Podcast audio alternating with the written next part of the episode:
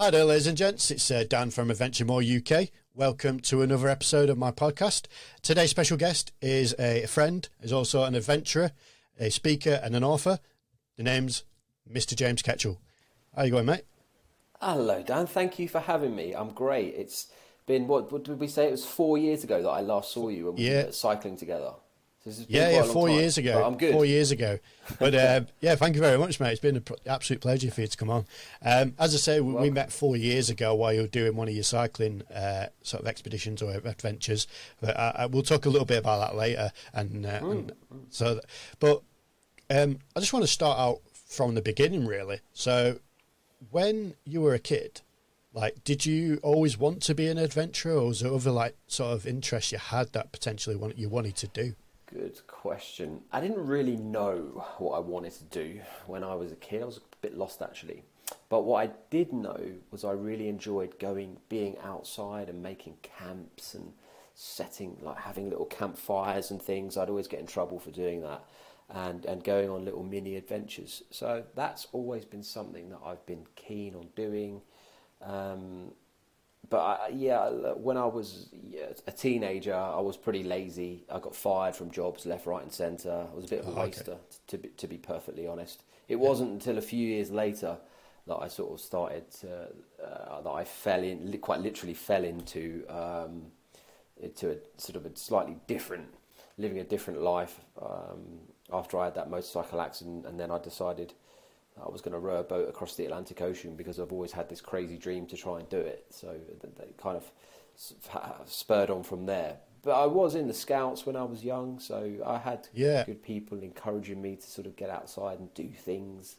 So Yeah, yeah, and I was, Yeah. you know, when I was a kid, that was when it was cool to, to build camps and stuff. Mm. I don't know how cool it is now. Uh, I'm a bit older, but uh, that was something that I liked doing. Yeah, yeah, because obviously, um, I believe you because you're a scouting ambassador, aren't you?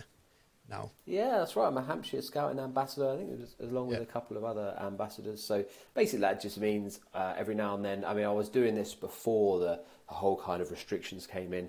Uh, every Yeah, now yeah. and then, I would visit a scout group and, and share some stories of fun and adventure, and try Yeah. and um, answer any questions they had. And, and that's it's all fairly simple. And you know, um, scouting Yeah. is, is has been very good to me, and it's a very very good organisation to be involved with for, for any young Yeah. person. So I was really behind that. I still am. yeah, yeah, no, absolutely. Like I, I was in the scouts as a kid. I, um, Yeah. I, I did, I did the whole thing, the Beavers, Cub Scouts. Yeah, um, yeah. I also, alongside that, did Army Cadets, as I mentioned before, and uh, as I said, like I, I was in the army for a, lot, a bit, you know, for eight Mm. years. So I did. I, I was, I was in the Army Cadets as well. But also, I used to juggle, you know, being at, at the time. I was pretty, you know, I was look, I was up in the top thirty or forty runners in the country for my discipline, which is like middle distance, long distance.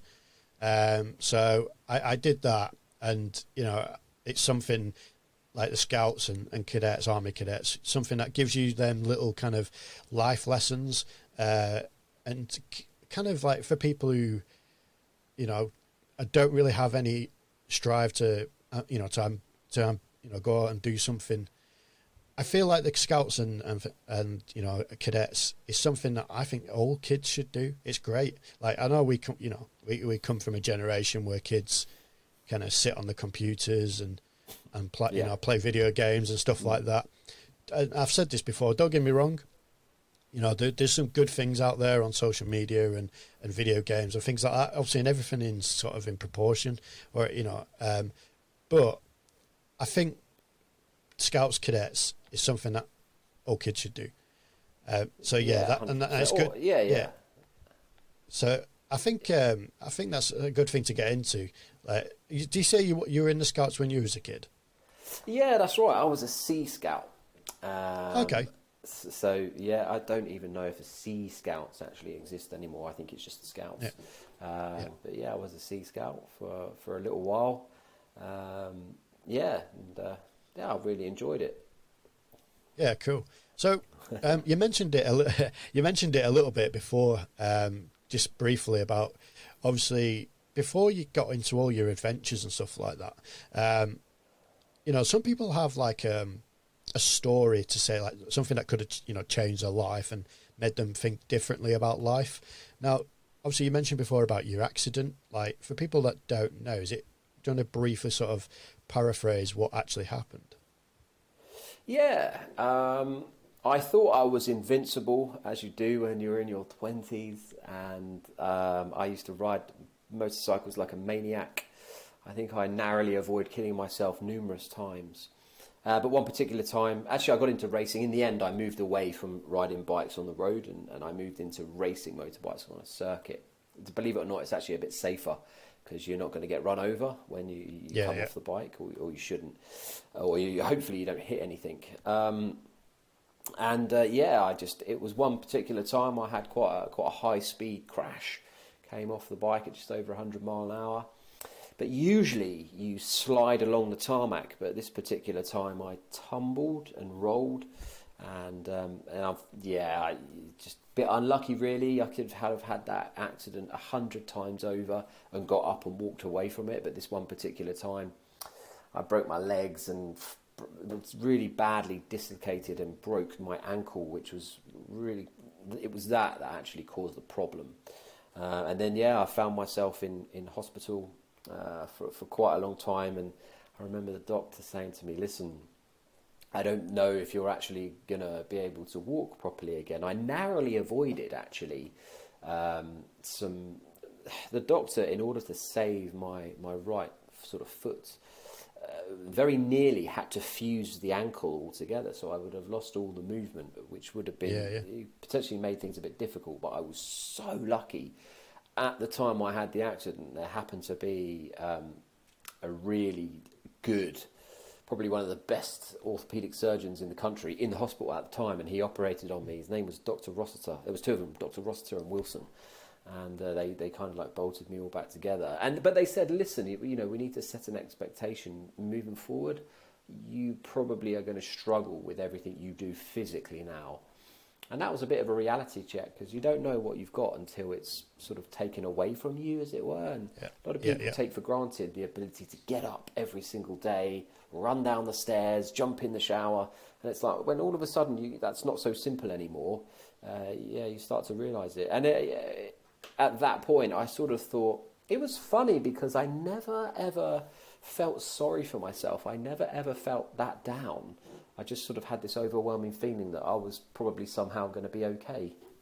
And uh, I felt like I needed something to aim for. And in my early, well, sort of in my mid to late teens, the idea of rowing across the Atlantic, I think I, I heard about some people doing it, sounded amazing to me. Like, what an adventure. And I used to probably watch too much Tintin, if I'm honest, when I was a kid. Yeah. Um, and I just thought I would love to. I was never a rower or anything. I never went to a school where there was rowing available.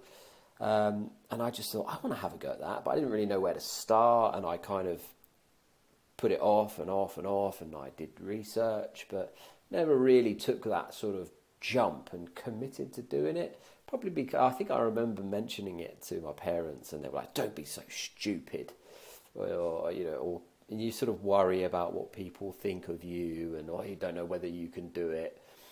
And then I, I remember lying in that bed, and the, the doctor was like, "Hey man, I, I, I don't know how good you're reco- you, you're going to recover from this."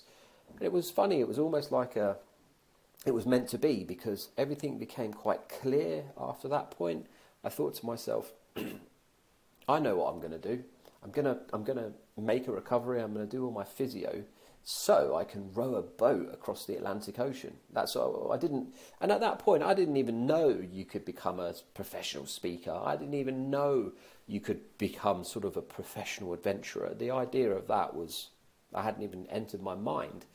But I became obsessed with this idea of rowing a boat across the Atlantic Ocean. So, and that's what I set out to do. I you usually do it as a two two man or a four man, but no one would join me for some reason. So I decided to do it on my own. Um, and then yeah, I mean, listen, I could talk to you all night about about that. But so if there's anything specific you want to ask me about it, but, or I can just tell you about it. But yeah, yeah, yeah. that's how it kind of oh. happened. yeah, yeah. So so how long was it from when you had your accident to when you sort of got into a rhythm of do like not the actual event itself, but like training again and like started like maybe going out for walks and stuff like yeah. that? Yeah.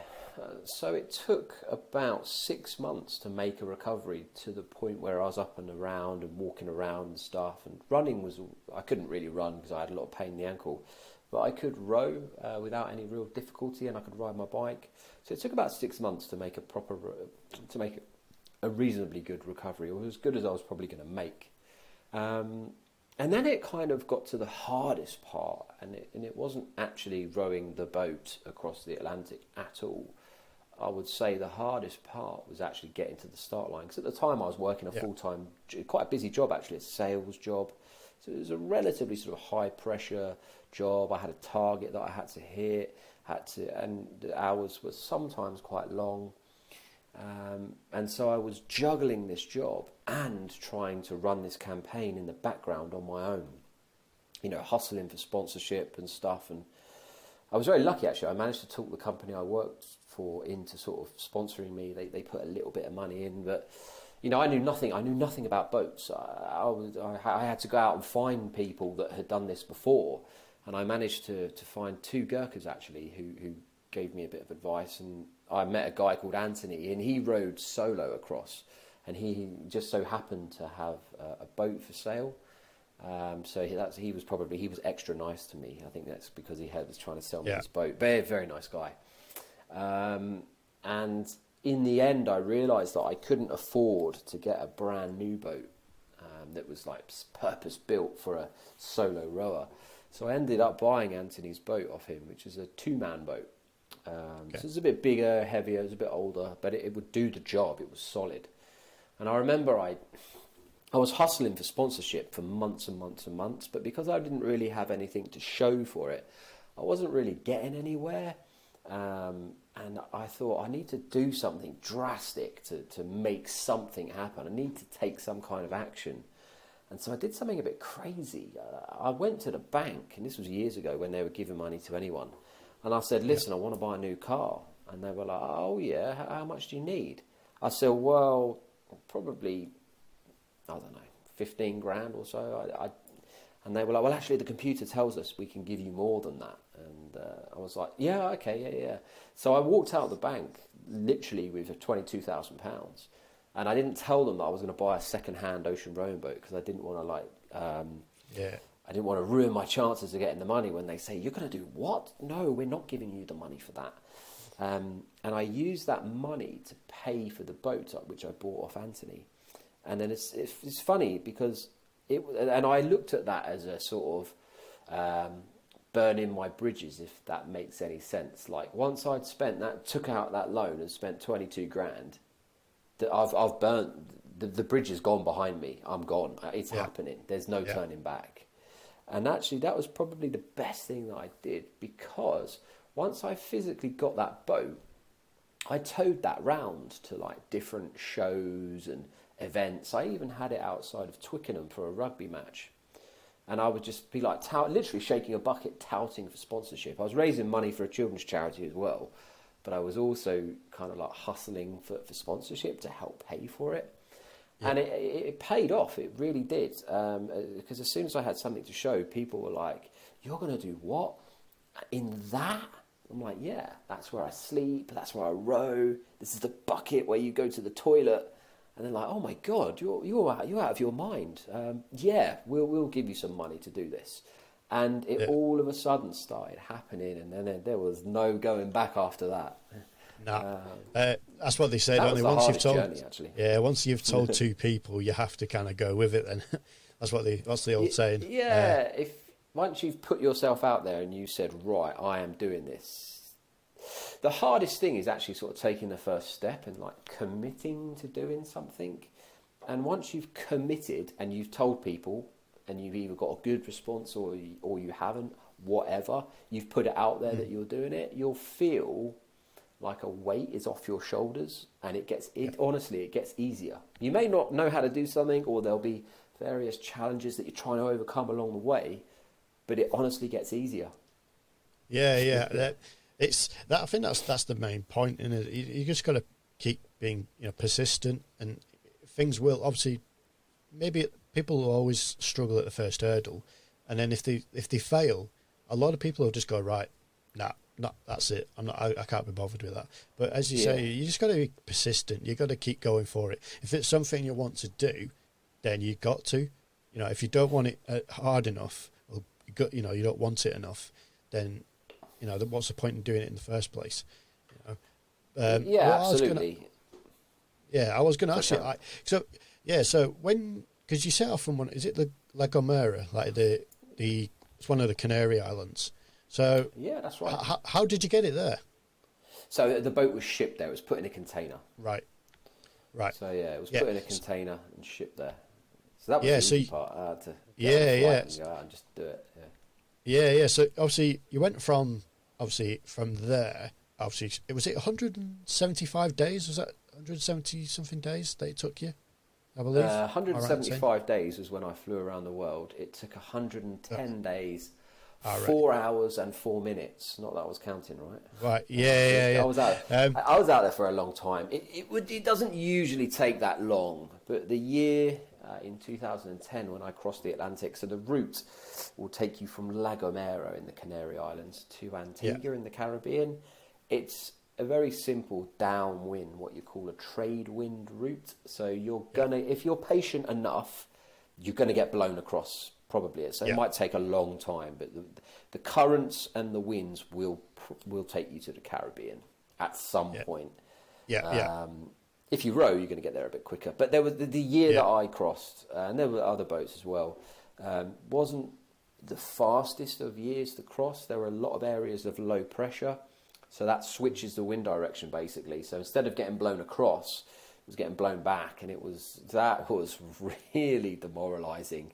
Yeah. And there's nothing you can do. You can't get out the boat and go home. It, that's it. You, you're there. You're committed. You've got, you've got to do it. And when you when you're drifting backwards, I mean, there's things you can do. You can drop something called a para anchor, which is like a parachute that sits in the water, and then Yeah. it sort of it, it minimizes your loss of ground. You can't drop an anchor to the bottom because it's three miles to the to the bottom. Yeah, yeah. Never that far from land. It's just the wrong way. Um, yeah, yeah. but when you're getting blown back, it's very demoralising. Um, but when you're going the right way and you're being blown along, it's the best place you could ever, ever be. Like you wouldn't want to be anywhere else. It's magical. Um, yeah, yeah, I but, can I can imagine.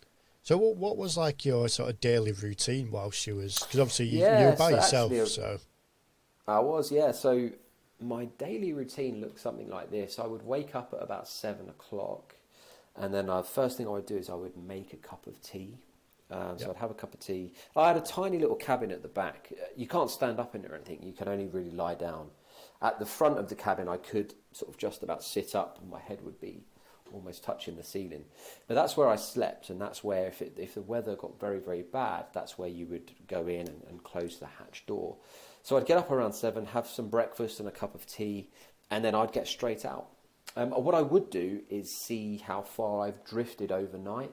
Sometimes you'd be drifting the right way because the wind's taking you. Other times you would. It's, it was quite common to just sort of go, go around in circles, really. Um, every now and then you would uh, get you, you would drift backwards as well. Um, and then I would get on the oars and I'd row for four hours, four hours straight. Okay. It sounds like that's not that big a deal, but you have to remember it's not like rowing on a rowing machine at the gym. You're not going hard. If you're out of Yeah. breath and you're breathing heavy, you, you can't sustain that. So Yeah. you're literally just tapping the oars. Um, Yeah, yeah. You're just sort of steering the boat, and you're really just sort of enduring and surviving the environment, to be honest. Uh, so after my four hours, I would stop. It would be lunchtime. I would then have a dehydrated meal, and then I'll come back and do another four hours. Um, and then after that, uh, I would stop, have something to eat, and then I would either do um, two hours or another four hours, and that would take me up to either uh, midnight or, or just after, depending on how. I used to aim to row for 12 hours a day. Sometimes I hit that, sometimes I rowed for more, sometimes I rowed less, depending on how I felt. If it was a particularly good day, and I was flying along with really good wind and waves and conditions, I'd try and row till I just couldn't do it anymore. But what would happen is that would then affect you the next day, and you could hardly do anything. So Yeah. it worked out that if you paced yourself for around the 12 hours a day of seat time actually pulling on the oars, for me that, that, that, that was really the limit of what I could do and sustain day in, day out. Uh, when you're not rowing, you are either resting, eating, or, or writing a blog, or doing a little bit of maintenance on the boat, and that's about it. You have to Yeah. keep the bottom of the uh, boat clean and smooth because you're traveling through the water quite slowly. You get growth build up on the bottom, and that can slow you down. So you could only do this on a really calm day. You'd actually get out of the boat and into the water to clean the bottom of the hull, because if that if you kept the bottom of the boat clean and you gained just half a knot, that may not seem like much, but that half a knot over every hour, over every day, over every week can actually become quite significant. Um, so it was all about little details and keeping a good routine going. So that helps. Actually, getting in the water in the middle of the Atlantic was like crazy. It was also really warm as well. So it was like a hot Yeah. bath. The water was beautifully clear blue, and you'd look down. It was it, was just stunning. There was wildlife everywhere, fish swimming around, whales, uh, fin whales. There were also sharks, oceanic white-tip sharks. They were very fascinating creatures. I never got in the water when I could knew that they were around. Yeah. Um, but one day something crazy happened to me. I was scraping the bottom of the hull, and this little fish, probably about this big, it was a brightly coloured. Uh, actually bit me on the nipple. I couldn't believe it. Didn't really hurt. It was the shock of it. It was like it was like someone pinched me. Um, so that was quite an interesting experience that I doubt will happen again. Yeah.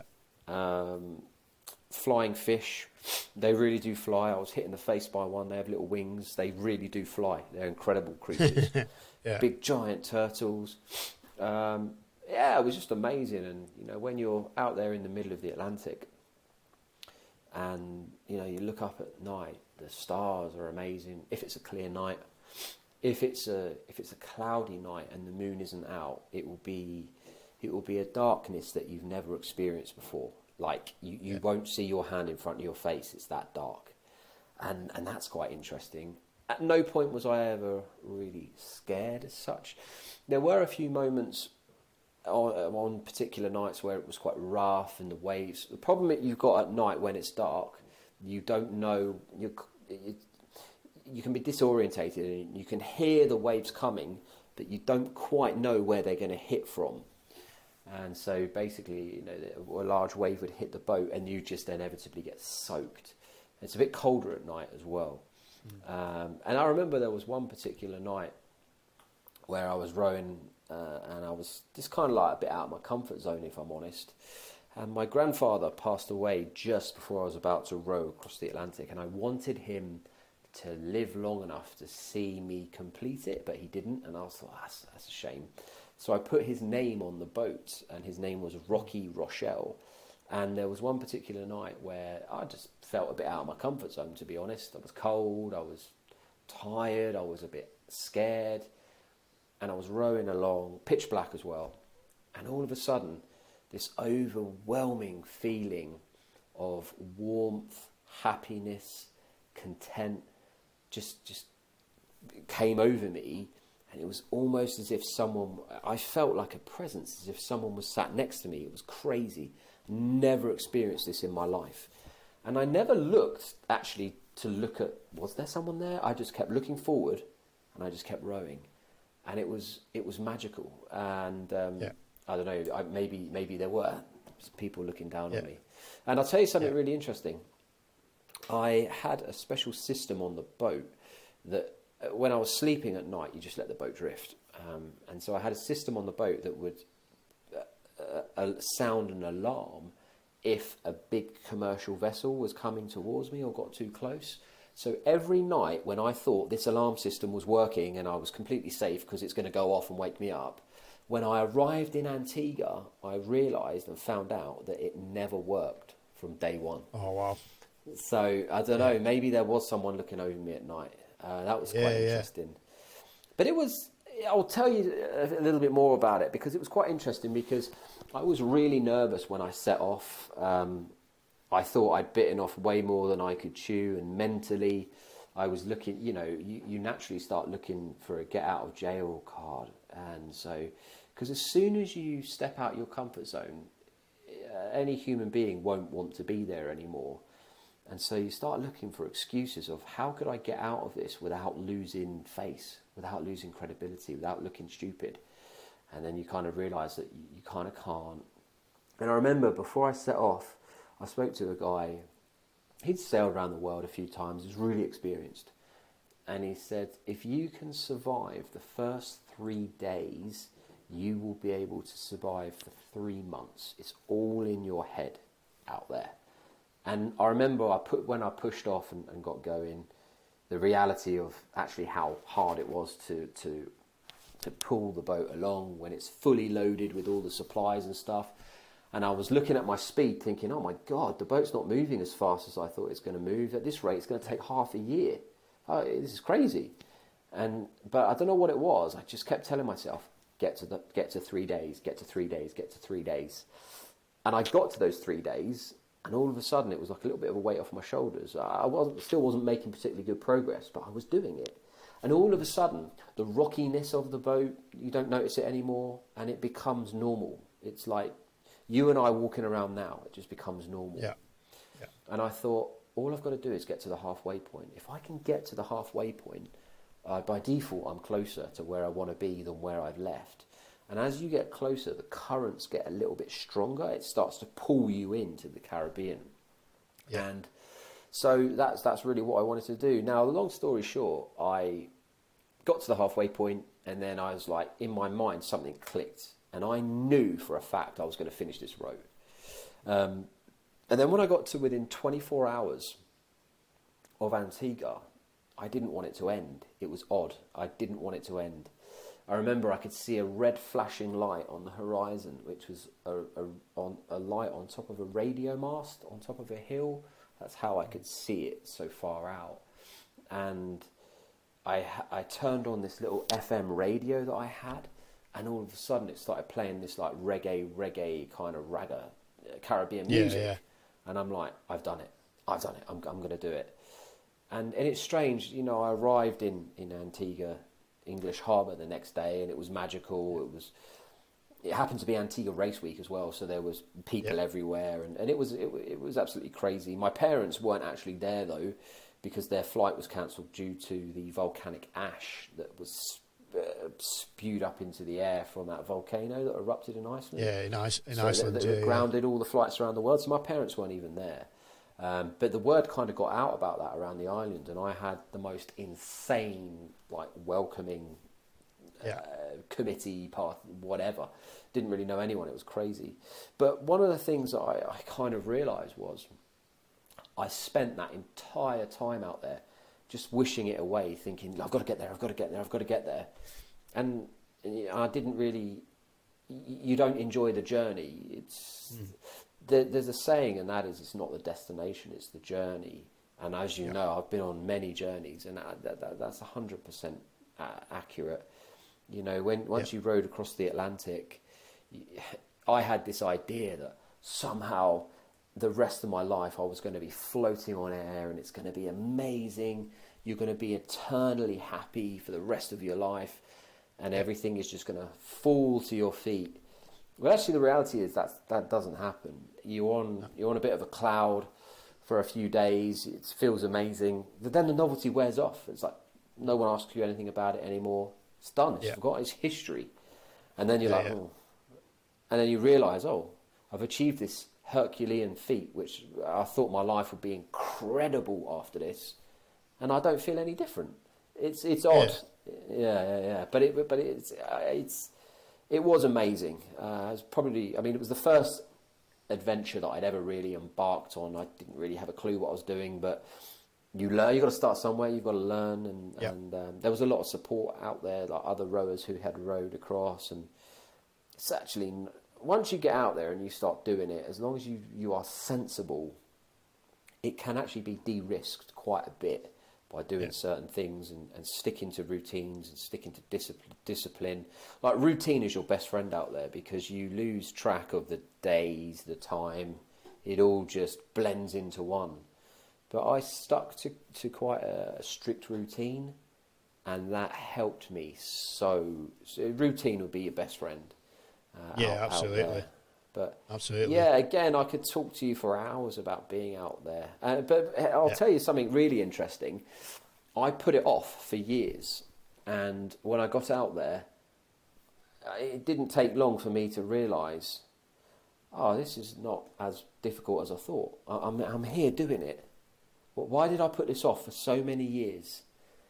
Yeah. And it's you, you build up this idea that it's going to be really difficult, and oh, I better put it off till next year. I'm not ready. I'm not ready. And it's like, well, your so-called planning has turned into complete procrastination. You're better off just going and doing it. And I, Yeah. I, I could have Yeah. rowed the Atlantic years and years before I did, but I guess it was meant to be. Uh, having that accident, it all kind of just that was my destiny, perhaps. But yeah, it yeah. certainly opened my mind up to just if you want to do something, go and do it. Yeah, absolutely. I always say to people like it's like people always say, "Oh, I'm waiting for that perfect moment or that perfect That, that doesn't opportunity." exist. it doesn't exist. No, it's You have to got to create create. Yeah, you got to, exactly. You've got to create that perfect opportunity because things don't Yeah. things don't come on. You know, they don't just land on your you know land on your lap and what have you. You've No, got to no, go out no there and just create that going to knock on your door and say. "Listen, I heard you want to row across the Atlantic. Well, here's a bunch of cash. Go and do it." Like that Yeah, yeah. not going to happen. That's not. but actually, happen. as soon as you start putting yourself out there, you'll be amazed at what comes back. When you think you're not inspiring anyone, or you when you think what you're doing is not making a difference, or what you're doing is having no impact, it actually does. You just don't realise. You just don't see the efforts, the rewards Yeah, for your efforts at the time, and you're, it, comes it comes to you. Yeah. So, but that's all I ever Yeah, wanted. I had no desire after that to do anything else. But then, as strange yeah. things happened, I met other like-minded people, and, Yeah. and then the rest is history.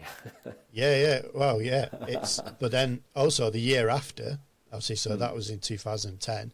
Was it 2011? Is when you went and did Mount Everest. yeah, So, that was that- that really must- lucky. That Yeah, sorry, Ken. That all came off the back of rowing across the Atlantic because I met someone who was also rowing across the Atlantic. His name was Rob, we just became like quite good friends. Really, we just sort of clicked. And he said, "Look, after after the Atlantic, do you want to come? Do you want to climb Everest?" And I'm like, "I've always had an interest in mountains and things, but I, I I didn't think that I'd be able to." And all of a sudden, here I was, and I sort of say to kids, "Listen." if you push yourself outside of your comfort zone, doors of opportunity will just sort of naturally open. I think that's kind of what happened, really. Uh, I met other like minded people, and all of a sudden, this opportunity came up that I never expected. And it's like, there's got to be an action to get a reaction. And absolutely. uh, th- th- I got lucky. I, I, I had this opportunity to go out to Everest, but boy, that was difficult getting out to the start line o- on that. I had to raise all the funds for that. I sold the boat when I got home to some other lunatic uh, to Yeah, yeah. clear down the debt that I had on it. I actually Yeah. came out of the row. At, I think I think I had about five grand's worth of debt for the row. Yeah. But considering the experience I had, it was you know you'd pay that for a luxury cruise. Mine was a bit more hardcore. Um, yeah, and yeah, it was it was amazing. And then yeah, so I had this. So there I was. I was like fresh back, kind of you know hyped up that I'd rowed across the Atlantic. the novelty wears off quick, but you know it's okay. And so I thought, surely I'm going to be able to get sponsored. This is going to be easy, right? Oh my goodness, it was the complete opposite. So I put this sponsorship package together. Again, I was raising money for a great uh, children's charity, and I thought I'm going to get, I'm easily going to get sponsored. I've, I've just, I've got the credibility of having rowed across the Atlantic. Surely I'm going to get sponsored. Pfft, nothing. Um, I sent literally thousands of emails out. I didn't get anywhere. Um, it was, it was particularly difficult. And then again, I had to do something a little bit crazy because I was working a full time job and I was like staying up until sometimes two or three o'clock in the morning sending emails out and then getting up and going to work the next day. and you can only sustain that for a short amount of time before you, your, you, your body and your brain just kind of shuts down and you can't do it anymore. I was falling asleep at work and uh, people were going yeah. crazy at me. So I thought, you know what? Someone once said to me, take as many risks as you can when you're young because just that's the best time to do it. And that kind of stuck with me, and I thought, hmm, I don't have a family to support, so that does go, you know, that that's a positive. And I thought I don't have a huge amount of overheads as such, so I actually moved. I quit my job and moved back in with my parents to reduce my bills. That then gave me the capacity to work full time on trying to raise the money to get out to Everest. But it was really tight because I still had to earn money, and I remember this. I was crazy. It was crazy. In the in the evenings, I was delivering Chinese food just to bring some money in. You know, I got yeah, paid yeah. very very little. But in the daytime, I was going into London meeting CEOs of like multi-million pound companies trying to tout for sponsorship and and in, and I in the end I actually did get sponsored by by Nando's. It's, it's a crazy story how that okay. happened. I, I actually um, had given up all hope. Uh, I'm embarrassed to say of actually be, being getting sponsored, and it all came, it was the last email that I sent, and I didn't think anything was going to come of it, but I sent it anyway, and. Um, after that, a spiral of sort of sponsorship just came in, and, uh, and in the last like week, I got the money to, to get out to Everest. I had like a week left. I'd spent like almost six months trying to raise the money, and it yeah. and it came together. I, the one thing that I learned is you can never ever say I've tried everything. Oh, because if you've tried everything, you will simply have what it is that you want, or you'll be where it is that you want to be. Yeah. Um, yeah. And you know the time the thing that I sort of the main takeaway that I got from all the, the, the sponsorship disappointment and the effort it took to, to, to, get this money was the time that you because I wasn't going to send the email to Nando's, but I something some something just told me to do it. The yeah. time that you can't be bothered to do something, but you make the effort to do it, that will be when good things happen for you and when you feel motivated and you feel like doing it, everything in life is easy. Everything. I think sort of what determines how successful someone is is do they have the ability to keep doing those things they know they need to do, but they don't feel like it. They can't be bothered. Yeah, and I don't know yeah. what it was. Something just told me no matter how I felt, I would still take the action required to try and get me that the money that I needed, and I got it in the end. And so yeah, and then oh, Everest was difficult, man. That was for me. That was physically really hard.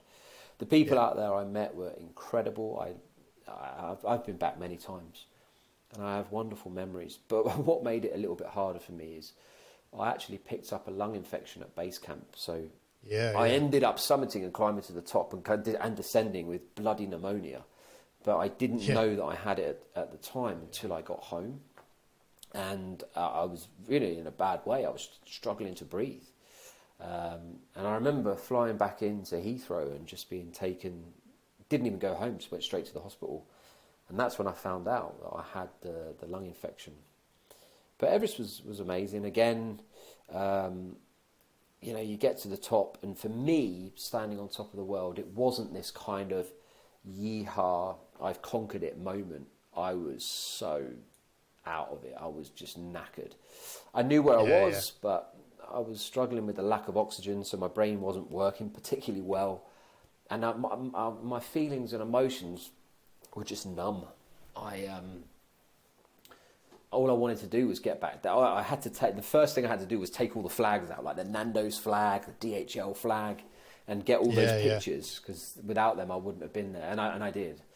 And then after that, I just wanted to get back down. But it, it sort of started going wrong for me on the way back down. That was when um, I just I was, I was, finding it really difficult to, to breathe, and um, that's probably the closest I've ever come to being in a situation where I didn't know if I was going to get off that mountain. Yeah. And I tell you what, it usually takes about two days to get from the summit back down to base camp. It took me twice as long. It took me a bit longer, and I I thought I knew what being tired and fatigued is really like. I mean, I'd rowed the Atlantic, so you know I had was relatively well qualified to say, yeah, I know I know a bit about pushing the body, but yeah, yeah. Coming down off Everest was took me to another place I've never ever been to before, and actually I've never been back to a place like that. That was on another level.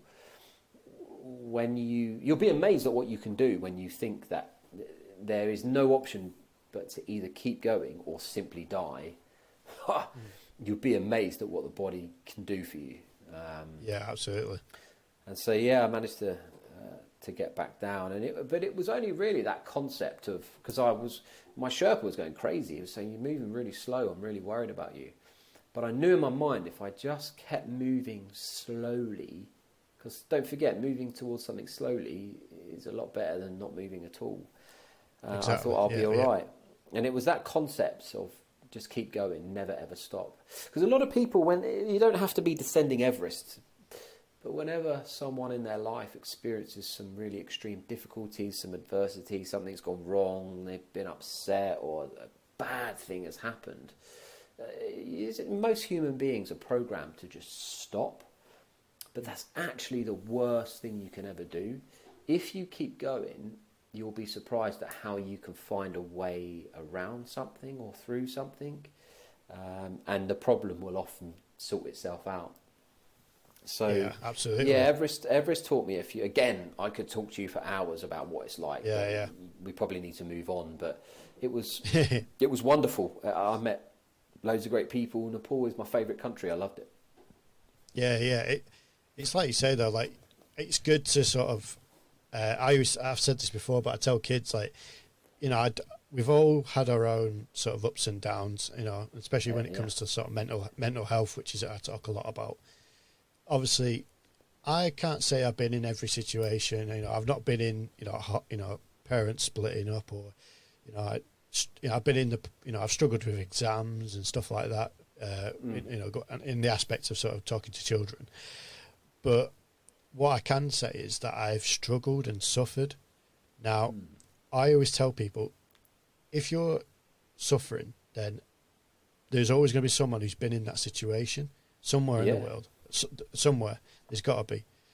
Um, but the problem is, people who suffer are the ones that sort of called go down quite rapidly because you want to try and get yourself out of that sort of hole of suffering because otherwise this mm. is going to get deeper and deeper. So the best thing to do is, like you say, is just to keep moving and keep going, or keep looking at something else, or get help, or whatever it may be, because. Mm like you say, if you stand still and do nothing at all, in whatever aspect it might be, and whatever you you know what you did, or people that are struggling with other illnesses or whatever it may be, if you just stand still, it is inev- inev- inevitably going to get worse, and it's going to get to a point where it could be fatal, and that's why I say to to, to a lot of people, you know, like I, I was lucky that, uh, going off, off, off a you know slightly different subject, but when I was uh, when I left the military, as most people know, I became an alcoholic. Mm-hmm. And I didn't know that. I, okay. No, yeah, yeah, and and so I, you know, I, I, I used to drink a lot, and I mean yeah. a hell of a lot. Um, and I think if I had kept going and going and going, I'd probably either probably replacing my liver or whatever or kidneys right now. Mm. I'd probably have the kidneys and liver of a, someone twice my age, or I'd probably be dead you know, from yeah. the from sort of the effects of what it can do to you. Now, I, I decided then that it was a good idea to stop drinking. I, I, I think my niece was getting a bit older, you know, and I thought to myself, you know, what kind of uncle could I be if she's just watching me, every, you know, every morning I'm getting up and some most of the time I was still, you know, intoxicated from the night before, and and sometimes I'd probably just be getting in it when she's getting up, you know. And I just thought to myself, well, it's time to sort of stop. And do you know what? It's it's people have asked this asked this before. I actually stopped literally overnight. Like mm. it, I don't know how I, can, I can't actually explain how that happened, but I literally yeah, you, stopped well, drinking. You, just, you overnight. made a decision. Yeah, and everyone and, is but, one decision away from completely changing their life. exactly. You were And I lucky can- you I can able only- to make it. yeah, exactly. And I can honestly say that stopping drinking has changed the way I am now. And something I talk about, uh, which is something you might be able to, uh, you know, be able to sort of get to, is yeah. So for for me, I, I feel that adventure, or not adventure, but just the outdoors, sport, things like that, is great for the mind. Great for the mind. Very Um, much so. Yeah, it I- releases endorphins. Uh, Exactly, exactly. And that's that's what I was saying before about you know kids staying in on the computer games, you know, uh, locked in their rooms and stuff like that.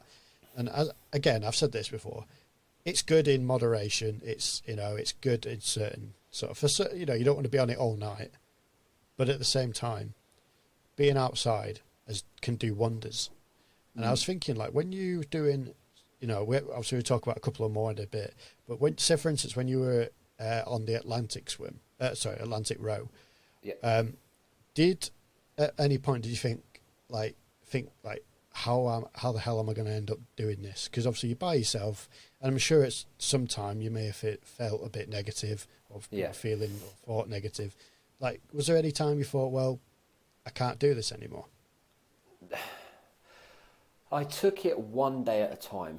I made a conscious effort to never ever look at crossing the Atlantic, which don't forget is 3,000 miles. It's quite a long way to row a boat. I never Yeah, yeah. looked at it as a whole. I only looked at one day at a time. And the more days that I spent in the boat, the sort of stronger my mindset got, if I'm honest. There were times when I thought, oh my God. uh, Well, because your mind starts playing tricks on you. That's the problem. And you start talking to yourself, talking yourself into all sorts of awful, silly scenarios that are probably never going to happen. Um, Yeah. But it was so hard to get to the start line, and so many people turned me away because they didn't want to help me. Only a few did. Companies helped me, and I, I decided that I was, no matter what, I was never going to let them down, and I was never going to let my parents down, and I was never, ever, ever going to let those kids down who I was raising money for. And before I Yeah. left, I said to my parents, I'll never stop. I'll never, ever stop. If the boat sinks, I'll get in the life raft and just drift. I'm not coming home until I've done it. Mm.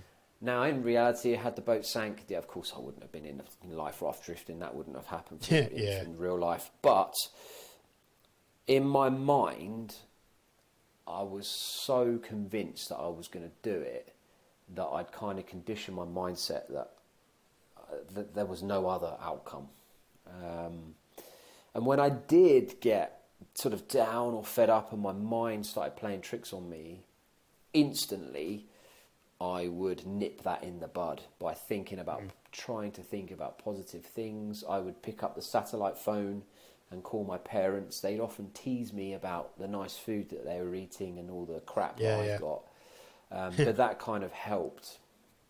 Um, and I just kept reminding myself, I I want to be here. And so, sometimes, sort of fulfilling a dream uh, is it's possible, but it's quite hard at the same time as well. Can be. Um, so I kind of like kept reminding myself, if this was easy, everyone would be doing Yeah. it.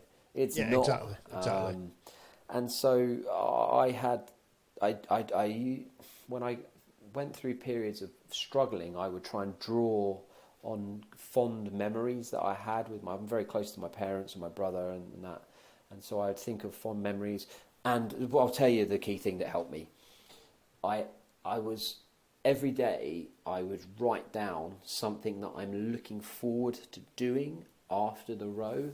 So Okay. every day I was getting closer to something new, and um, as if so I had a reason to finish. I had a reason to keep going, um, and so I was able to kind of deal with those mental demons, if you like, relatively well because I really wanted uh, to be there.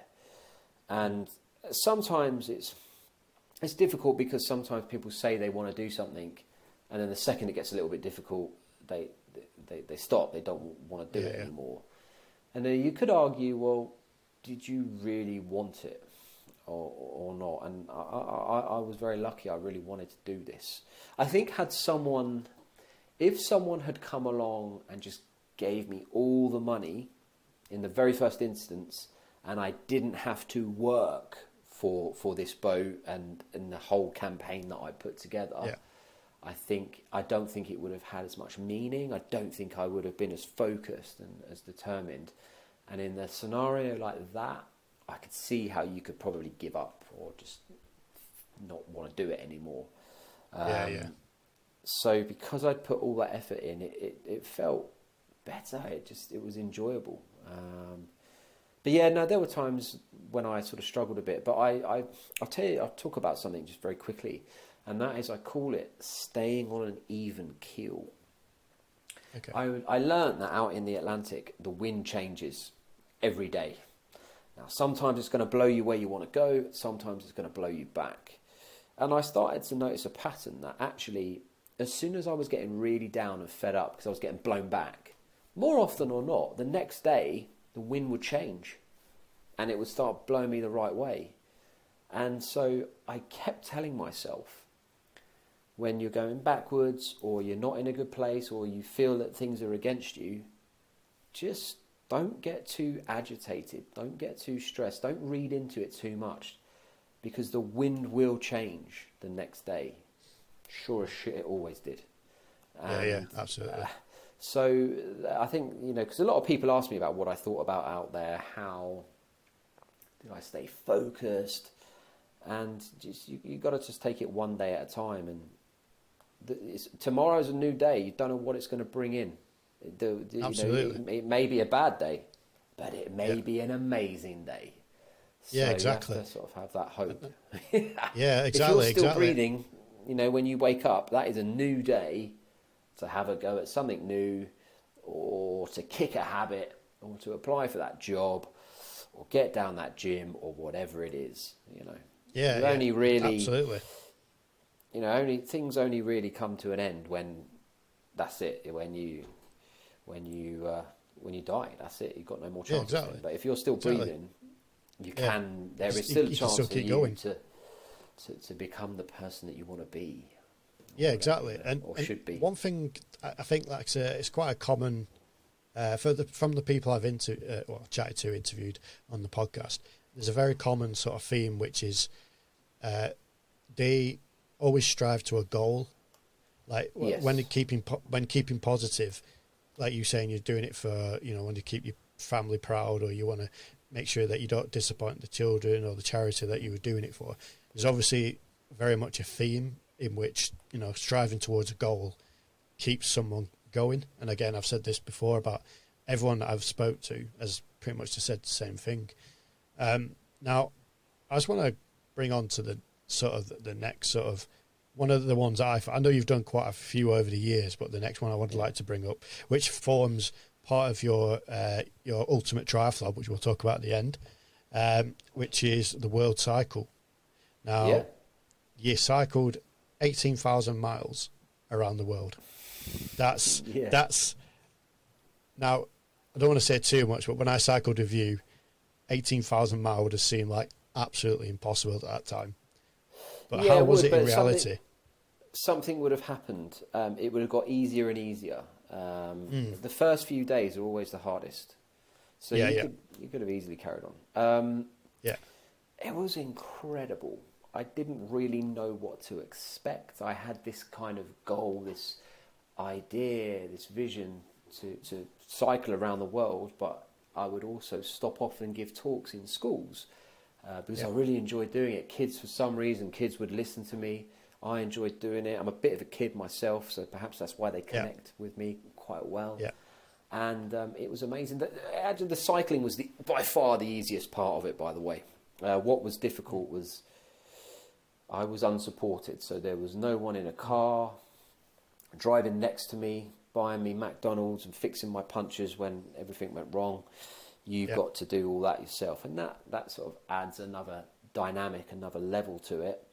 Um, physically, you get fit really, really quickly, um, and and then you actually, I think about three months in, I was probably as fit as I was ever going to get, and then I didn't Yeah. really sort of get much fitter after that. Um, but it was the it was the people I was meeting, the kindness that was bestowed on me. People people just welcomed me into their homes. Uh, lots of crazy things happened. I met a guy in Phoenix who I stayed with. He said, "Oh, I've never been to England before. I'm going to come and see you finish in London." And I thought, "Yeah, right." And who was there standing at the, the finish line? Really? It was, it was his name was Bob. Yeah, a wonderful guy. Just, just complete crazy. strangers met, that I randomly met would uh, let me stay with them. The, some of the schools that I stayed in, uh, I, you know, India was just incredible. Um, I'll, I will be playing forward favours for the rest of my life. I mean, I could Yeah. talk to you about the technicalities of what bike I used and this and that and my average mileage, but actually, in that's just de- that just this technical detail. What was incredible Yeah, yeah. was how amazing human beings are in terms of it doesn't really matter what country you're from or what language you speak or what religion you, you practice or what skin color you have. Honestly, 99% of human beings that walk the face of this earth are kind, caring, generous. They want to help you. And that, and that really, I loved that. That, that for me was amazing. And actually, Yeah. cycling around the world made me realize how much more of the world I still want to see, and I s the places that I still want to go. Um, and I would, there's probably no reason for me to, but I would love to do it again. Um, Yeah. Okay. Yeah, it was it was just absolutely amazing. You probably want. Did you want to ask So- me? Should I tell you about the route or anything? Or I was going to ask you actually. You were saying about um, we talk. You talk about ninety nine percent of the people who were, you know, you know, obviously, I was obviously great and helped you along the way. But did you ever have that one percent? Like, was there any places you went to and you just didn't? Did you just not connect, or did they yeah, didn't there like was. you at all? That's a really interesting question. I, I'd like to think that they. It wasn't the fact that they disliked me, but you never know. There Yeah. was a time when I was in India, um, and I was camping. It was really late at night, like one or two o'clock in the morning. But it was boiling hot as well. Don't forget, so it's, you can sleep out. So I was sleeping, trying to sleep at the side of the road, and I saw these lights like a flashlight flashing in the distance. But then they were getting closer, and then I realised that they uh, were coming towards me, and and basically it was two in two local farmers or whoever they were. I'm not quite sure. They got really agitated with me being there, but because I don't speak their dialect of Indian and they don't speak English, we were unable to communicate. And very quickly the situation escalated, and the guy who I- basically was like pointing a gun at me. It was quite serious. Wow. So at that point, I realised that I, obviously it's probably a good time for me to go. Um, so I got on my bike and, and left. And, and, and actually, I was really nervous. So I actually left my. I had like a, a thermarest, like an inflatable roll up. Yeah, yeah. I was on. So I just left it and just I just got my bike and was gone. Um, but I believe communication's power, and when you can't communicate, you're, you're in you're going you're going to find yourself in a, a difficult position. And I think if we had been able to communicate, and I'd said to that guy, "Listen, I'm cycling around the world. I'm just knackered. I just, I'm just resting." I almost guarantee you, he would have invited me back to his house and said, "Yeah, stay here, have dinner." Yeah, yeah. But because we were unable to communicate, that's when it. So that that that was a challenging situation. Aside from that, I didn't have any other real issues. Um, it was yeah, it was amazing. Oh, that's, that's awesome. So, when when you did that, um, obviously there's a lot of uh, crossings. I would say. Did you, where, for instance, did you find it difficult getting crossings into certain countries or into certain places? No, I had uh, all my visas and things um, lined up Yeah. before I left. Um, there wasn't really that many visas, to be honest. I was going to route through Iran and Pakistan, but due to some Yeah. complications, quite late on, I ended up actually flying across Iran and Pakistan uh, Okay. into India.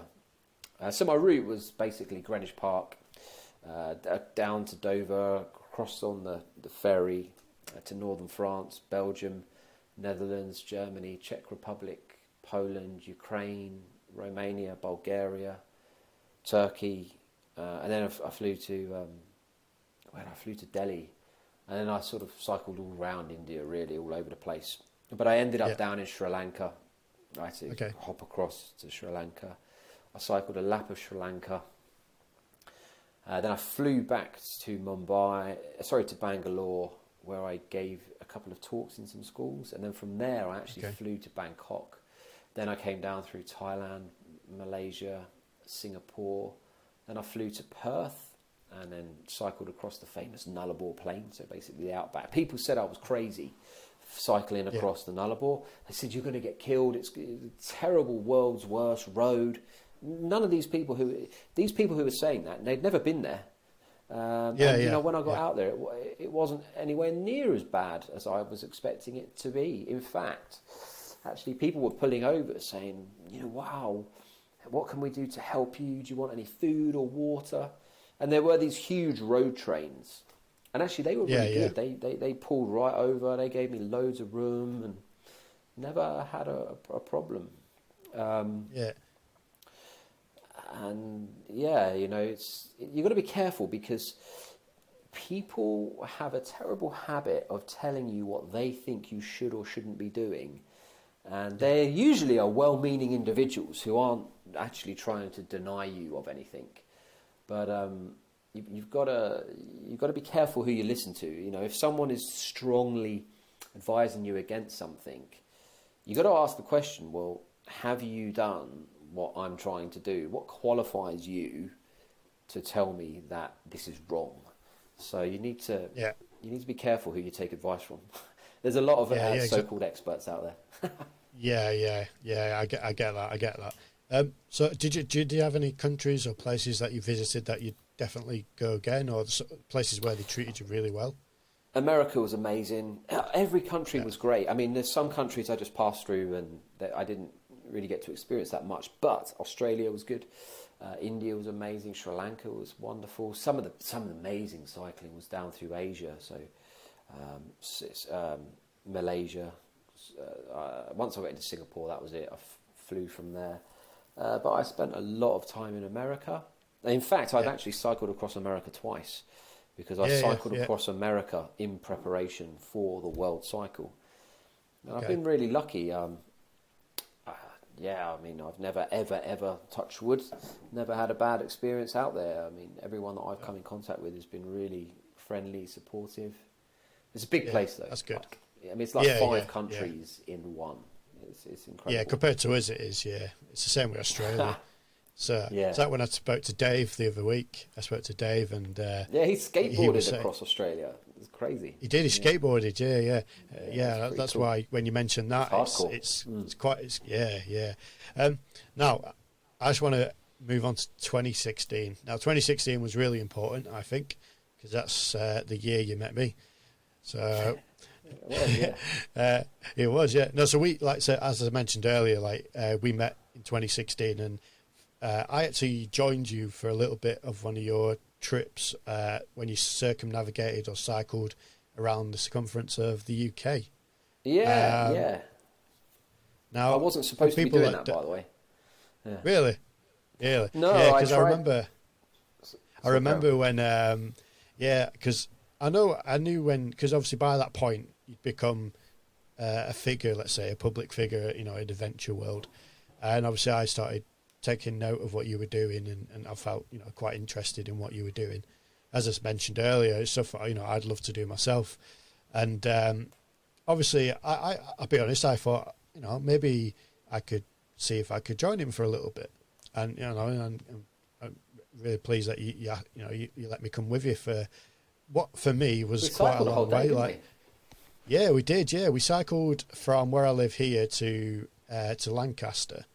Uh, it's about 35, 40 miles. Now, to most sort of cyclists, that's not that's not a people cycle that to work, some probably. But for me, that was a that was a big cycle for me because I'm not a cyclist. You know, I'm, I, I Mm. play rugby. You know, so and, and cycling's not my strong point.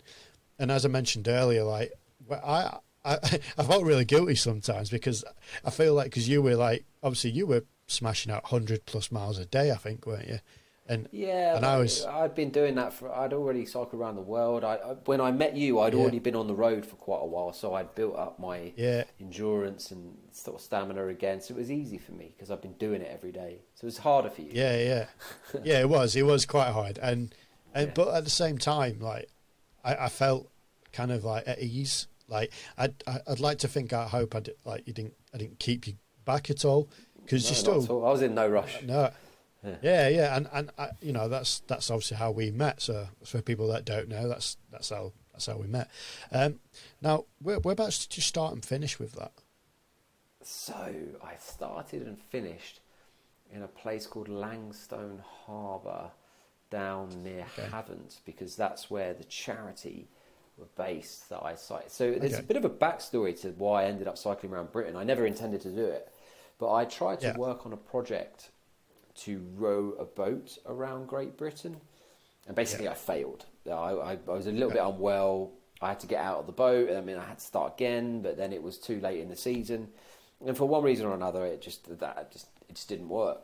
Um, So I was like, oh my goodness, I feel like I've still got to do something, um, really just to redeem myself from this sort of other project that didn't really work. And I said I would do this for the charity, and I was like, well, I tried to row around Britain, but it, actually that didn't work out. Um, and I thought, well, one thing that I know I should be able to do is to cycle around Britain. So it's not quite, well, it's not the same as what I wanted to do, but at least I'm doing Yeah. something.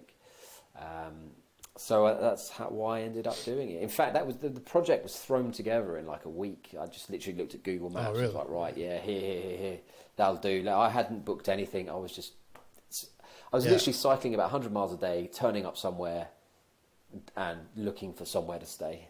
and then I, Yeah. would, I just Yeah, repeated that. And uh, I'll tell you what, it was quite a challenging ride because people don't realise the UK is actually very hilly when you're going around the coast. Um, Mm. Yeah. And it, yeah, it was quite hard, but it was it was good actually. I really enjoyed it. It was kind of like what I needed really Yeah, yeah. because I'd just So- come off the back of something sort of not really going my way. I had some sort of quite serious disappointment, and so keeping going and just doing something to, to stay busy and to stay focused really helped me. Yeah, yeah. So, do you feel like when obviously when you've been out doing your other adventures, you've met people from all over the world. Um, for, for for other people that I've spoke to spoke to, um, I feel sometimes, not all the time, but us Brits are not as forthcoming as some other countries. I feel I, I've spoke to other people about this. Um, Or did you did you have quite good experiences with with you know us Brits when it when came I to like help and stuff? Britain. Yeah, yeah, Uh, nah, yeah, no, not as much. But then I wasn't really. There was one couple that owned an, a B and this is this is quite a funny story. A lovely couple that owned a B and B down in like Yeah. Devon somewhere. It might have been on the border between Devon and Cornwall. I can't remember. It was near Plymouth. Anyway, I um, I stayed there the night and I went to have my breakfast in the morning, and they said to us, "So you?" Well, they said to me because I was on my own. The husband and wife. They said, "So you've got something to tell us, haven't you?" And I'm like, uh, "Have I?" And I'm thinking, "Oh my god, have I got?" Because I took my bike into the bedroom and I thought, "Oh my god, have I got grease on the sheets or what have I? What have I done?" yeah, And they said, when you turned up here yesterday, you failed to tell us that you've cycled around the world, you've climbed Everest, and you've done this and you've done that. We're, it's a privilege for us to have you here. And I'm like, oh, uh, okay, well, yeah, it's really kind of you, thanks. And she said, and, I, and she said, here's your bill.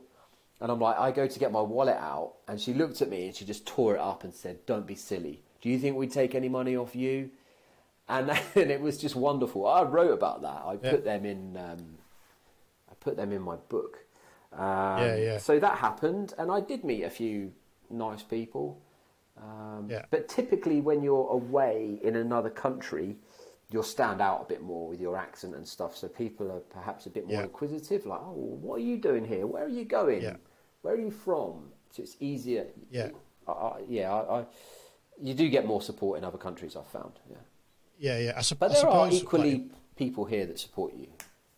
Yeah, exactly. I suppose if you're in in the in you know the UK, um, it's quite common in it for you know to see cyclists around. So I suppose when they saw you, they just thought you were Oh, just, just another, another cyclist. Yeah, Yeah, exactly. They don't they don't think like oh he's cycling around the world or he's cycling around the UK. No, they didn't have You a just clue. look like- yeah. No, exactly. You just look like a normal uh, a normal cyclist. Um, now, when obviously 2019 and 2020 is when you did your gyrocopter around the world. fly. Yeah, fly. that was- yeah. You flew around the world. I was really That was- interested about that because it's something I've never seen before. Um, Actually, you, at some point, if you come down, I'll, Yeah. I'll take you flying. Um, you Oh, that'd be great. Quite like Yeah. that. Yeah, that Yeah. was amazing. Actually, that was probably the hardest project I've ever ever worked on. I had to raise a huge amount of money to make that happen.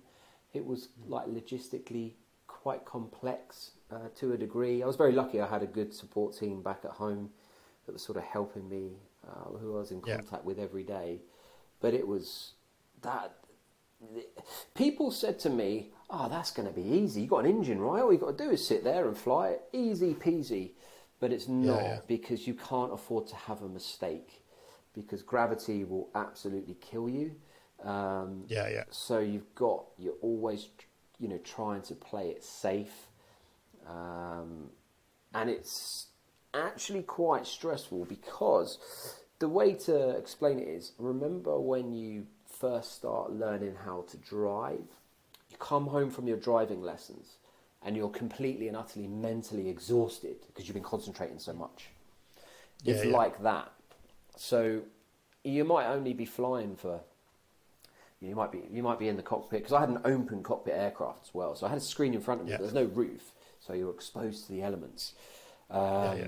You're you're you're you're kind of like running on adrenaline when you're flying, and you're you're you're quite tired when you when you land. You're all hyped up, but then like an hour or so or two hours after you landed, I was just knackered because I was like crashing. yeah, yeah. Um, so it was quite hard. And actually, when I got into America, I landed in every single mainland state. So I didn't just fly across. I basically sort of zigzagged the whole way across. It was Yeah. it was amazing. The only American state I did not go to was Hawaii, and that's because I didn't. Okay. I, I wasn't didn't have the range to get there. Um, Yeah. But again, the people that I met flying across Russia was unbelievably awesome. Like proper frontier country where you know for hundreds of miles in some parts of it there was just no one around. Um, that was that was that was good. Flew um, in America. It was quite easy once I got into America. Um, because Yeah. flying is very much a, a, sort of a standard thing over there. Everyone, loads of people fly in America, like light aircraft. Yeah, yeah. It's not like over here. If you fly a light aircraft, people are like, "Whoa, that's amazing!" Whereas it's totally standard over there. Um, I flew past the Statue of Liberty. I flew under the Golden Gate Yeah, Bridge. yeah. Um, Yeah, I've seen it's seen just- that. It's uh, just, it's uh, pretty it's pretty good. And then I came It's, back. um, Actually, sorry, Karen. I was going to say because was it from that you got uh, you were given a, an, a, an official Guinness World Record for that, weren't you? For- It's funny, yeah. Actually, yeah, I was given it, and before before I came on the call with you this evening, I was actually they, they called me up actually because my certificate's ready. Yeah, I, I did, they did give me a Guinness World Record for the first officially ratified flight around the world in a in a gyro. So that was pretty yeah. cool. Um, and actually, but the main mission again was very similar to the cycle. Like I get quite a lot of enjoyment out of meeting people. So eh, the goal was to inspire a million young people to sort of pursue their own goals and dreams. Um, Yeah. And so I, where I could, I, in, in Russia, I think I did four different schools. Um, I, I, I stopped and spoke in schools and things, and just sort of shared my story with kids. And that was probably the best part. That was one of the best parts about it. The flying was incredible, and and again, I could get into technical detail of, of how I did things, but that would probably go over a lot of people's head uh, if they don't Yeah. fly. It was not really going to mean much. Yeah, yeah. Um, I think that makes the But, you know, experience, every- though, doesn't it? it that makes the incredible. experience like um, Yeah, like meeting day people. a- every day I knew where I wanted to fly to. Um, I had a sort of a team of people at home monitoring me. Um, yeah, and it was every time I landed, I actually had to get someone to sign a bit of paper to uh, to to to certify that I was actually there doing what I was doing. This is like a witness signature to, to claim the record. Yeah. Um, but again, I just met so many amazing, kind people that I. But but here's the crazy thing: it's all a distant memory now. It's like in 2019. Yeah. Well, 2021 yeah. now, and it's it's gone. It's, yeah. I mean, a new book is coming out uh, pretty soon. But yeah, yeah, yeah. So just with with you, obviously with the fly, uh, the flying, like you basically went from, was it from nothing to what you did in less than two years, or about two years? yeah, I learned to fly, um, and yeah, I think I had, yeah, so two years before I set off, I had no flying experience, and that actually, yeah. That's kind of generally unheard of. To, for someone to learn how to fly to then fly around the world doesn't really happen. Typically, mm. people who, who fly around the world are people that have been flying for a long time, they have a huge amount of experience, and they decide to go and do it. So what I was doing was a little bit backwards. Um, but I was very lucky. I had some good sort of mentors around me who, who, who had a lot of experience themselves. And again, this goes back to what I was saying about you have to be careful who you listen to because there's a lot of people that actually have very good intentions. They want to help you, but it's and they'll tell they'll they'll, they'll, they'll talk at you, uh, and they'll tell you yeah. exactly what you need to do, and then you actually realise that they don't have anywhere near as much as experience as they're actually sort of trying to to perhaps portray. And so yeah. I was quite lucky. I had some people who said, "Look, what you're trying to do is pretty. Uh, it's it's relatively high risk because you have low experience. However, if you do these things and you do these safely and you sort of have your, you know, your protocol of, you know, if if something doesn't feel right, you turn back, you land, you don't take any risks. It's always better to fly another day than it is to crash the thing and kill yourself. So, uh, you know, yeah, yeah. so safety was always on my mind, and, I, and then but you just learn as you go. You you get you get more experience. Yeah. So, yeah. So, yeah. what's what was sort of the process of getting your license? Is it very similar to getting a, a private uh, helicopter license, or yeah, very similar. Yeah, it's a PPA. It's called a PPL for so it's a private pilot's license for gyros. Yeah. So just like a, a, a small plane PPL or yeah. um, or learning to fly helicopters, it's, it's very similar. Yeah. So it took me about four months, I think, to get my license. But then I was flying a lot. I was it was uh, kind of different because it was my job. I, I was able, was very lucky actually. I secured some funding from a couple of companies that said, you know what, we'll we think this is a really amazing thing to be involved with. We will help you and that enabled me to purchase the aircraft. And then once I had the aircraft, I just put fuel in it. I was flying almost every day, so I yeah. racked up a lot of hours very quickly. So very quickly, I gained what takes most people years. I gained in six months to a year. So yeah. Whilst I hadn't been flying that long before I left, I had actually built up a lot of experience really, really quickly.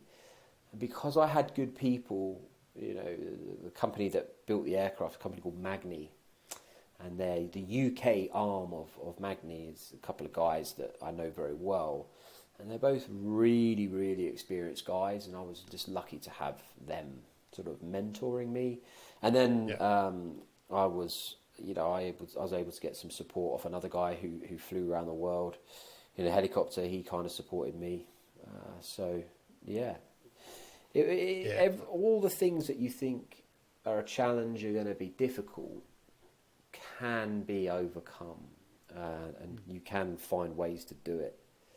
But you gotta, you have to understand that when you put yourself out there and you want to do these big things, you might have some people say, "Well, that's crazy. You shouldn't be doing that." But you've got to stay focused and block everything out and just focus on what you need to do and what's important to get your to achieve your objective and anything outside of that is noise. Just don't listen to it. Just just focus. Yeah. and so that, that that that project was i had to really focus on that that project to fly around the world. Yeah.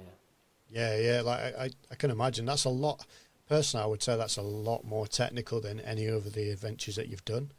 Like there's oh, a lot more could, could, could go it's wrong. not that difficult. It's the only it's the yeah. only project I've ever come back and I put weight on Uh, you know, that, Yeah, that yeah. never happens. So, so, but that's what happens when you're stressed. You're eating hotel food in the evenings, and and you're you're just you're flying very long days. But I was one guy, sort of, you know, flying, filming, doing loads of different things. So my day, when I landed that aircraft, my day hadn't finished. I had so I was under like sort of sponsorship obligations to upload content and do certain things. And no matter how tired I was in the evening, I had things to do. Uh, so I was quite often up late, prepping for the next day, Yeah. checking the weather, making sure my route's all good, knowing where I'm going, uploading the videos. That was that added a different dimension. That added another element of complexity uh, because you, it's, it's your time. You become more fatigued doing it. If I didn't have to Yeah, do yeah. that, it wouldn't wouldn't have been as hard. Yeah, yeah, can that's imagine. what comes when you take the money off a company or, or an individual to do something. Usually, there will be commitments that come with that, and Uh, absolutely. that's that's how uh, you know. I've always said if you have if you're in a position to pay for something yourself, just do it yourself. It's easier. yeah, yeah, but um, yeah. but I, I wasn't, so I had to to figure out a way to go and, and, and make it happen, and that was through sponsorship. Yeah, There's yeah. three kind And- of elements. Well, I tend to find people say to me, "I'd love to do this, but I haven't got enough money." That's quite common. Yeah, But actually, that can be overcome. I, I, I- still don't have a huge amount of money, but there's always a way to raise it or obtain it if you if you really want it. And and then the, sort of the other two common things are, I'd love to do that, but I don't have time. But I, like, it just depends what what, you, what your priorities are really, because yeah, yeah. no one else has any more time as such. It's- People's situations are different. But if you want something, you'll, you'll you'll find the time. Another one is like I'd love to do that, but I don't know where to start. I don't have the skills, and that is by far the most easiest thing to overcome because you'll be surprised if you put yourself out there and say, "I want to do this, but I don't really know what I'm doing." Don't be embarrassed to do that because more people will come forward and help you than than you think, and there's always a way to learn a skill. Yeah, so the yeah, sort of exactly. common things that people say are holding them back: money, time, skills. Actually, all of those can be—they're just excuses. All of those can actually be overcome if you really want. To. Yeah, something. exactly. Yeah, and, and I feel have- like um, I feel like sorry, I feel like you were saying about time and stuff like that. I, I, can't remember. I read a quote somewhere, or uh, someone paraphrased that. You know, there's no difference between me, you, uh, uh, a a star, you know, a lister, celebrity, a it musician, Beyonce. where it may be. Yeah, Yeah, it is. Beyonce it is. has uh, the sorry, same yeah, number of hours in her day than, Yeah. than you and I, and it's true. yeah. It's just how you use it. She, it's how you use it. Yeah, yeah, yeah. yeah. I mean, she, and and to be fair, she has got a lot of, you know, she's got a lot of resources, like yeah, uh, more than what- resources does come into it as well. yeah. So, yeah. So I, I can understand that, and that's that's a question. Uh, to be honest, it's probably something that I, you've just answered for me because I know there's a lot of people who ask that question, and you know I've I've had them so similar questions that I had to like people like Sean and things like that, and it, it is true. It is true what you say. Like there's there is always enough time. It's obviously you got to work out what your priorities are. Um, correct. and I feel like I feel like now at the moment, obviously in the situation we're in, it's probably as good a time as any in the sense of uh, planning, because there's a lot of time to plan at the moment because we can't really go anywhere. So there's probably a lot of time to plan. And again, I know it's difficult. Like for instance, if you're uh, you're speaking to certain companies or emailing companies, because obviously there's a lot of people in you know in some horrible situations with you know going a lot of businesses going under and stuff like that. But overall, I think it is a good time in in that ex- aspect of sort of planning to sort of go out there and, and ask for help because there's obviously as as we al- as we already spoke about beforehand is uh, a lot of people are obviously doing all this online stuff nowadays. So there's always going to be someone behind a computer somewhere. Uh, they still got Well, to run a my- business end of the day. Here's my mindset around this, this situation that we're in. So, I initially lost a lot of work because my job is to stand usually on a stage in front of a group of people and Yeah. tell stories. That's that's my job.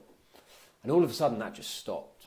And then I started getting a few online ones, and I thought, okay, oh, it'll come back, it'll come back. But then the reality hit me last year.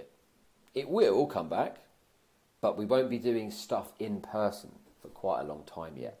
So the new normal is is, is online, and I thought, well, okay, hang Yeah. about. Before my sort of every now and then I flew to America to give a few talks, and then out I was out in Abu Dhabi and India, so I've done some international stuff, but predominantly it was just in the UK. But I thought, well, hang about. If I'm now doing this online, that technically opens up the entire world for me. So I can speak to anyone now. It's online. There might be a time difference, but it doesn't matter where any company is. And so I kind of changed the way I was sort of thinking about my situation with work and, and stuff. And I and, and I decided that I was just going to get inc- insanely proactive.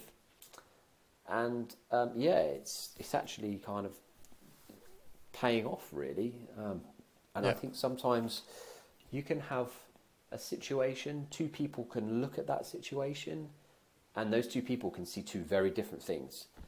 And um, you know, I, I- just I was sort of determined to try and find something good off the back of this situation of, of uh, you know that we find ourselves in with restrictions and goodness knows what. And actually, there is if you if you want to look, there is it, it, some of the biggest things that I've learned. I've been really lucky. I've met a lot of very successful people in my quest for sponsorship. Now, admittedly, success is subjective. It's not necessarily It how is, much yeah. money you've got. But I've met a lot of very wealthy, successful people. And they all have something in common, and that is they've all got a good attitude. They take 100% responsibility and accountability for everything. You never hear them say it was someone else's fault. They'll say, oh, that was my fault. I didn't manage it properly, so it was my fault. And when you really sort of start taking ownership of things and getting stuck into things, and you st- because uh, things will happen to you in life. The only thing you can control is how you respond to something. That generally determines how you do in life, and um, yeah, I think you know if you no matter what happens, if you take if you're determined to find some kind of positive outcome out of any situation, you'll always be okay. And it's it's having that right mindset and that right attitude that will take you a long way. If you don't have that, you're never going to get that far. If you're blaming Yeah. other people, if you do, if you just have a poor attitude, you're you're not going to get anywhere. Yeah, absolutely, Yeah. absolutely. And as, as I said before, like it's you know we're all in the same situation. It's just got to make do with what we've got at the moment and try and you know use what is available, not you know what Mm. we have got and not what we don't have at the moment. Because at the end of the day, Absolutely. most of us don't have certain things, but we're just got to make do with what we got. Now, Yeah. one of the things I want to chat about now quickly is, you know, as I said, we're most people are all at home nowadays uh, with the current situation. If if you feel like you know you're getting a bit bored and you know you've got nothing to do, let's just say you enjoy uh, a bit of reading. What you can do is some is something like you can see up there. Where is it? You can see up in the top there on my uh, on my screen. Uh, is go and read your book. So that's your current Yeah. book, which we'll talk about. Um, I know. So basically, it is it is an, a sort of combination of of you know the free some of the free uh, act- activities or adventures we talked about. But is there anything more you want to add towards that that is involved uh, in the book? Yeah, in the Ultimate Triathlon, I talk a lot about how I managed to make these things happen. And I describe the journeys in detail and the people that I met. So perhaps any budding adventurer might be interested in reading it. Um, Yeah. The new book, however, is focused much more on mindset and the things that I've learned off of the bad, off of the challenging experiences that I've had. You know, you know, having been rescued in the Indian Ocean and, and having having experienced amazing highs and crushing lows, which are very disappointing.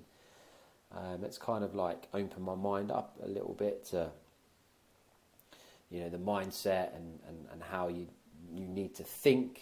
Um, and so the new book, I, I go into detail on my flight around the world.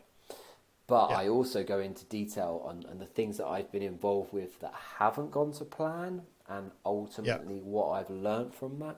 So I'm hoping a new book, which will be launched in March, um, Okay. will appeal to not just a pilot or, or a wannabe adventurer or an armchair adventurer or whatever. I'm hoping that it will appeal to anyone who's interested in, in achieving a goal and their, their kind of mindset. So, so basically, um, I'm sharing what I've learned just through my stories. So this, this Yeah. new book is a bit more focused on that. So hopefully that might Yeah. be useful to some people. Yeah, exactly. I think uh, hopefully it'd be uh, you know useful to many people. And like I said, I, I say to many people, um, adventure is quite a niche word. So because people just assume adventure is someone like yourself climbing Mount Everest, it's not. Like someone adventure could be going out walking the dog or going for a walk a, a walk around the park.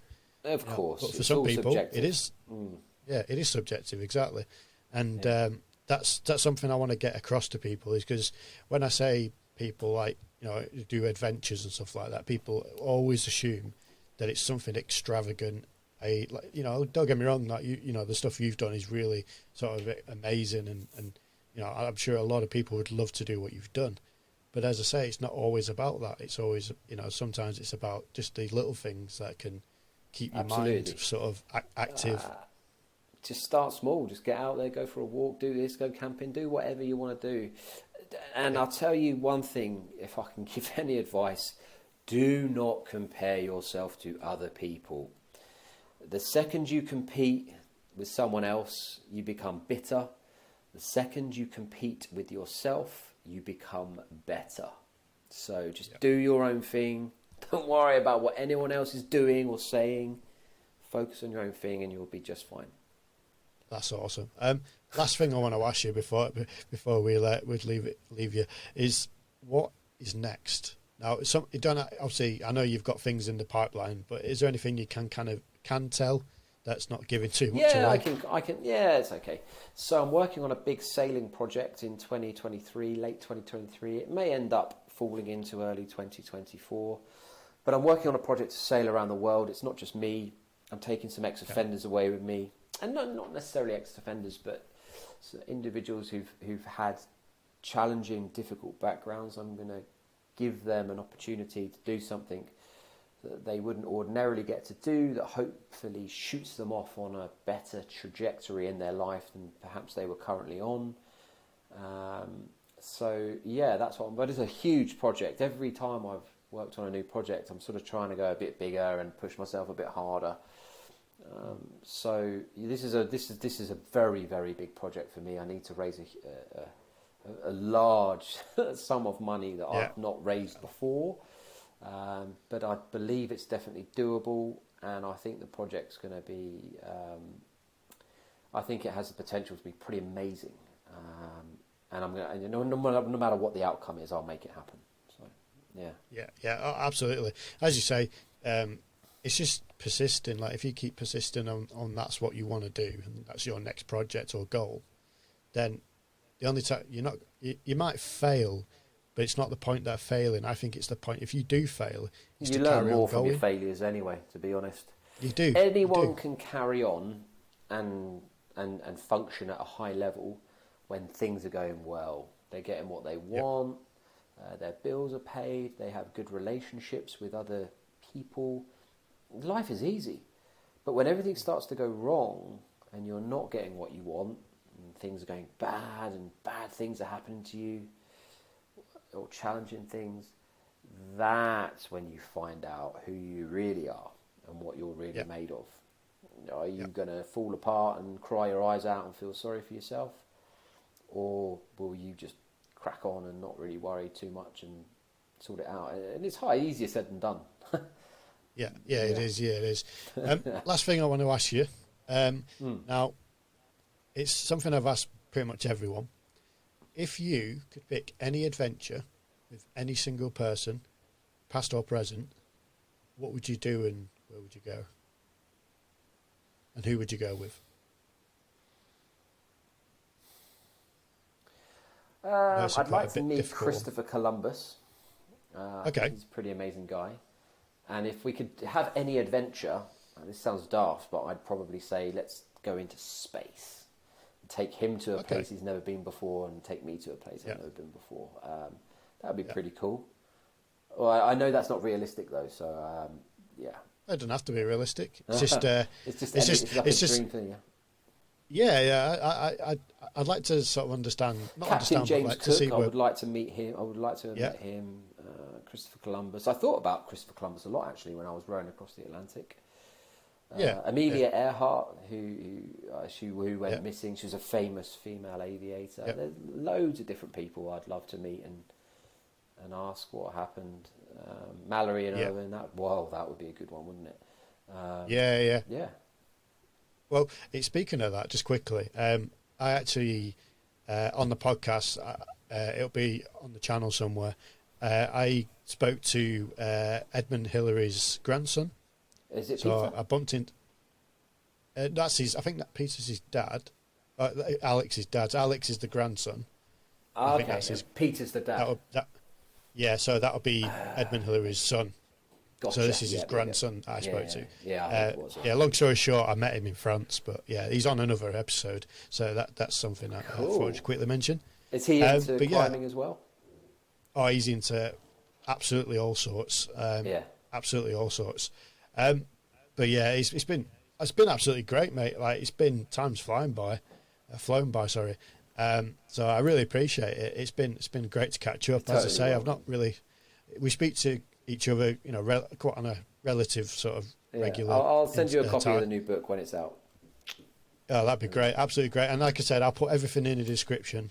Um, what, what's the best place for people to sort of check out sort of Probably just my and stuff? website, really, uh, and. Instagram. Instagram is at Ketchell James, and my website is just Yep. jamesketchell.net. Yeah, Yeah, yeah. I'll, I'll make sure that's in the description so everyone can have a look at that. Cool. But like I said, mate, it's been it's been an absolute pleasure. Um, appreciate it. Um, so if anyone wants to, again, just check out the description. You'll see James's stuff. Uh, and for myself, again, check out the description. I'll put this on my YouTube page. Make sure you like the video. Make sure you subscribe to the channel. And if I don't see you soon, I'll catch you on the flip side.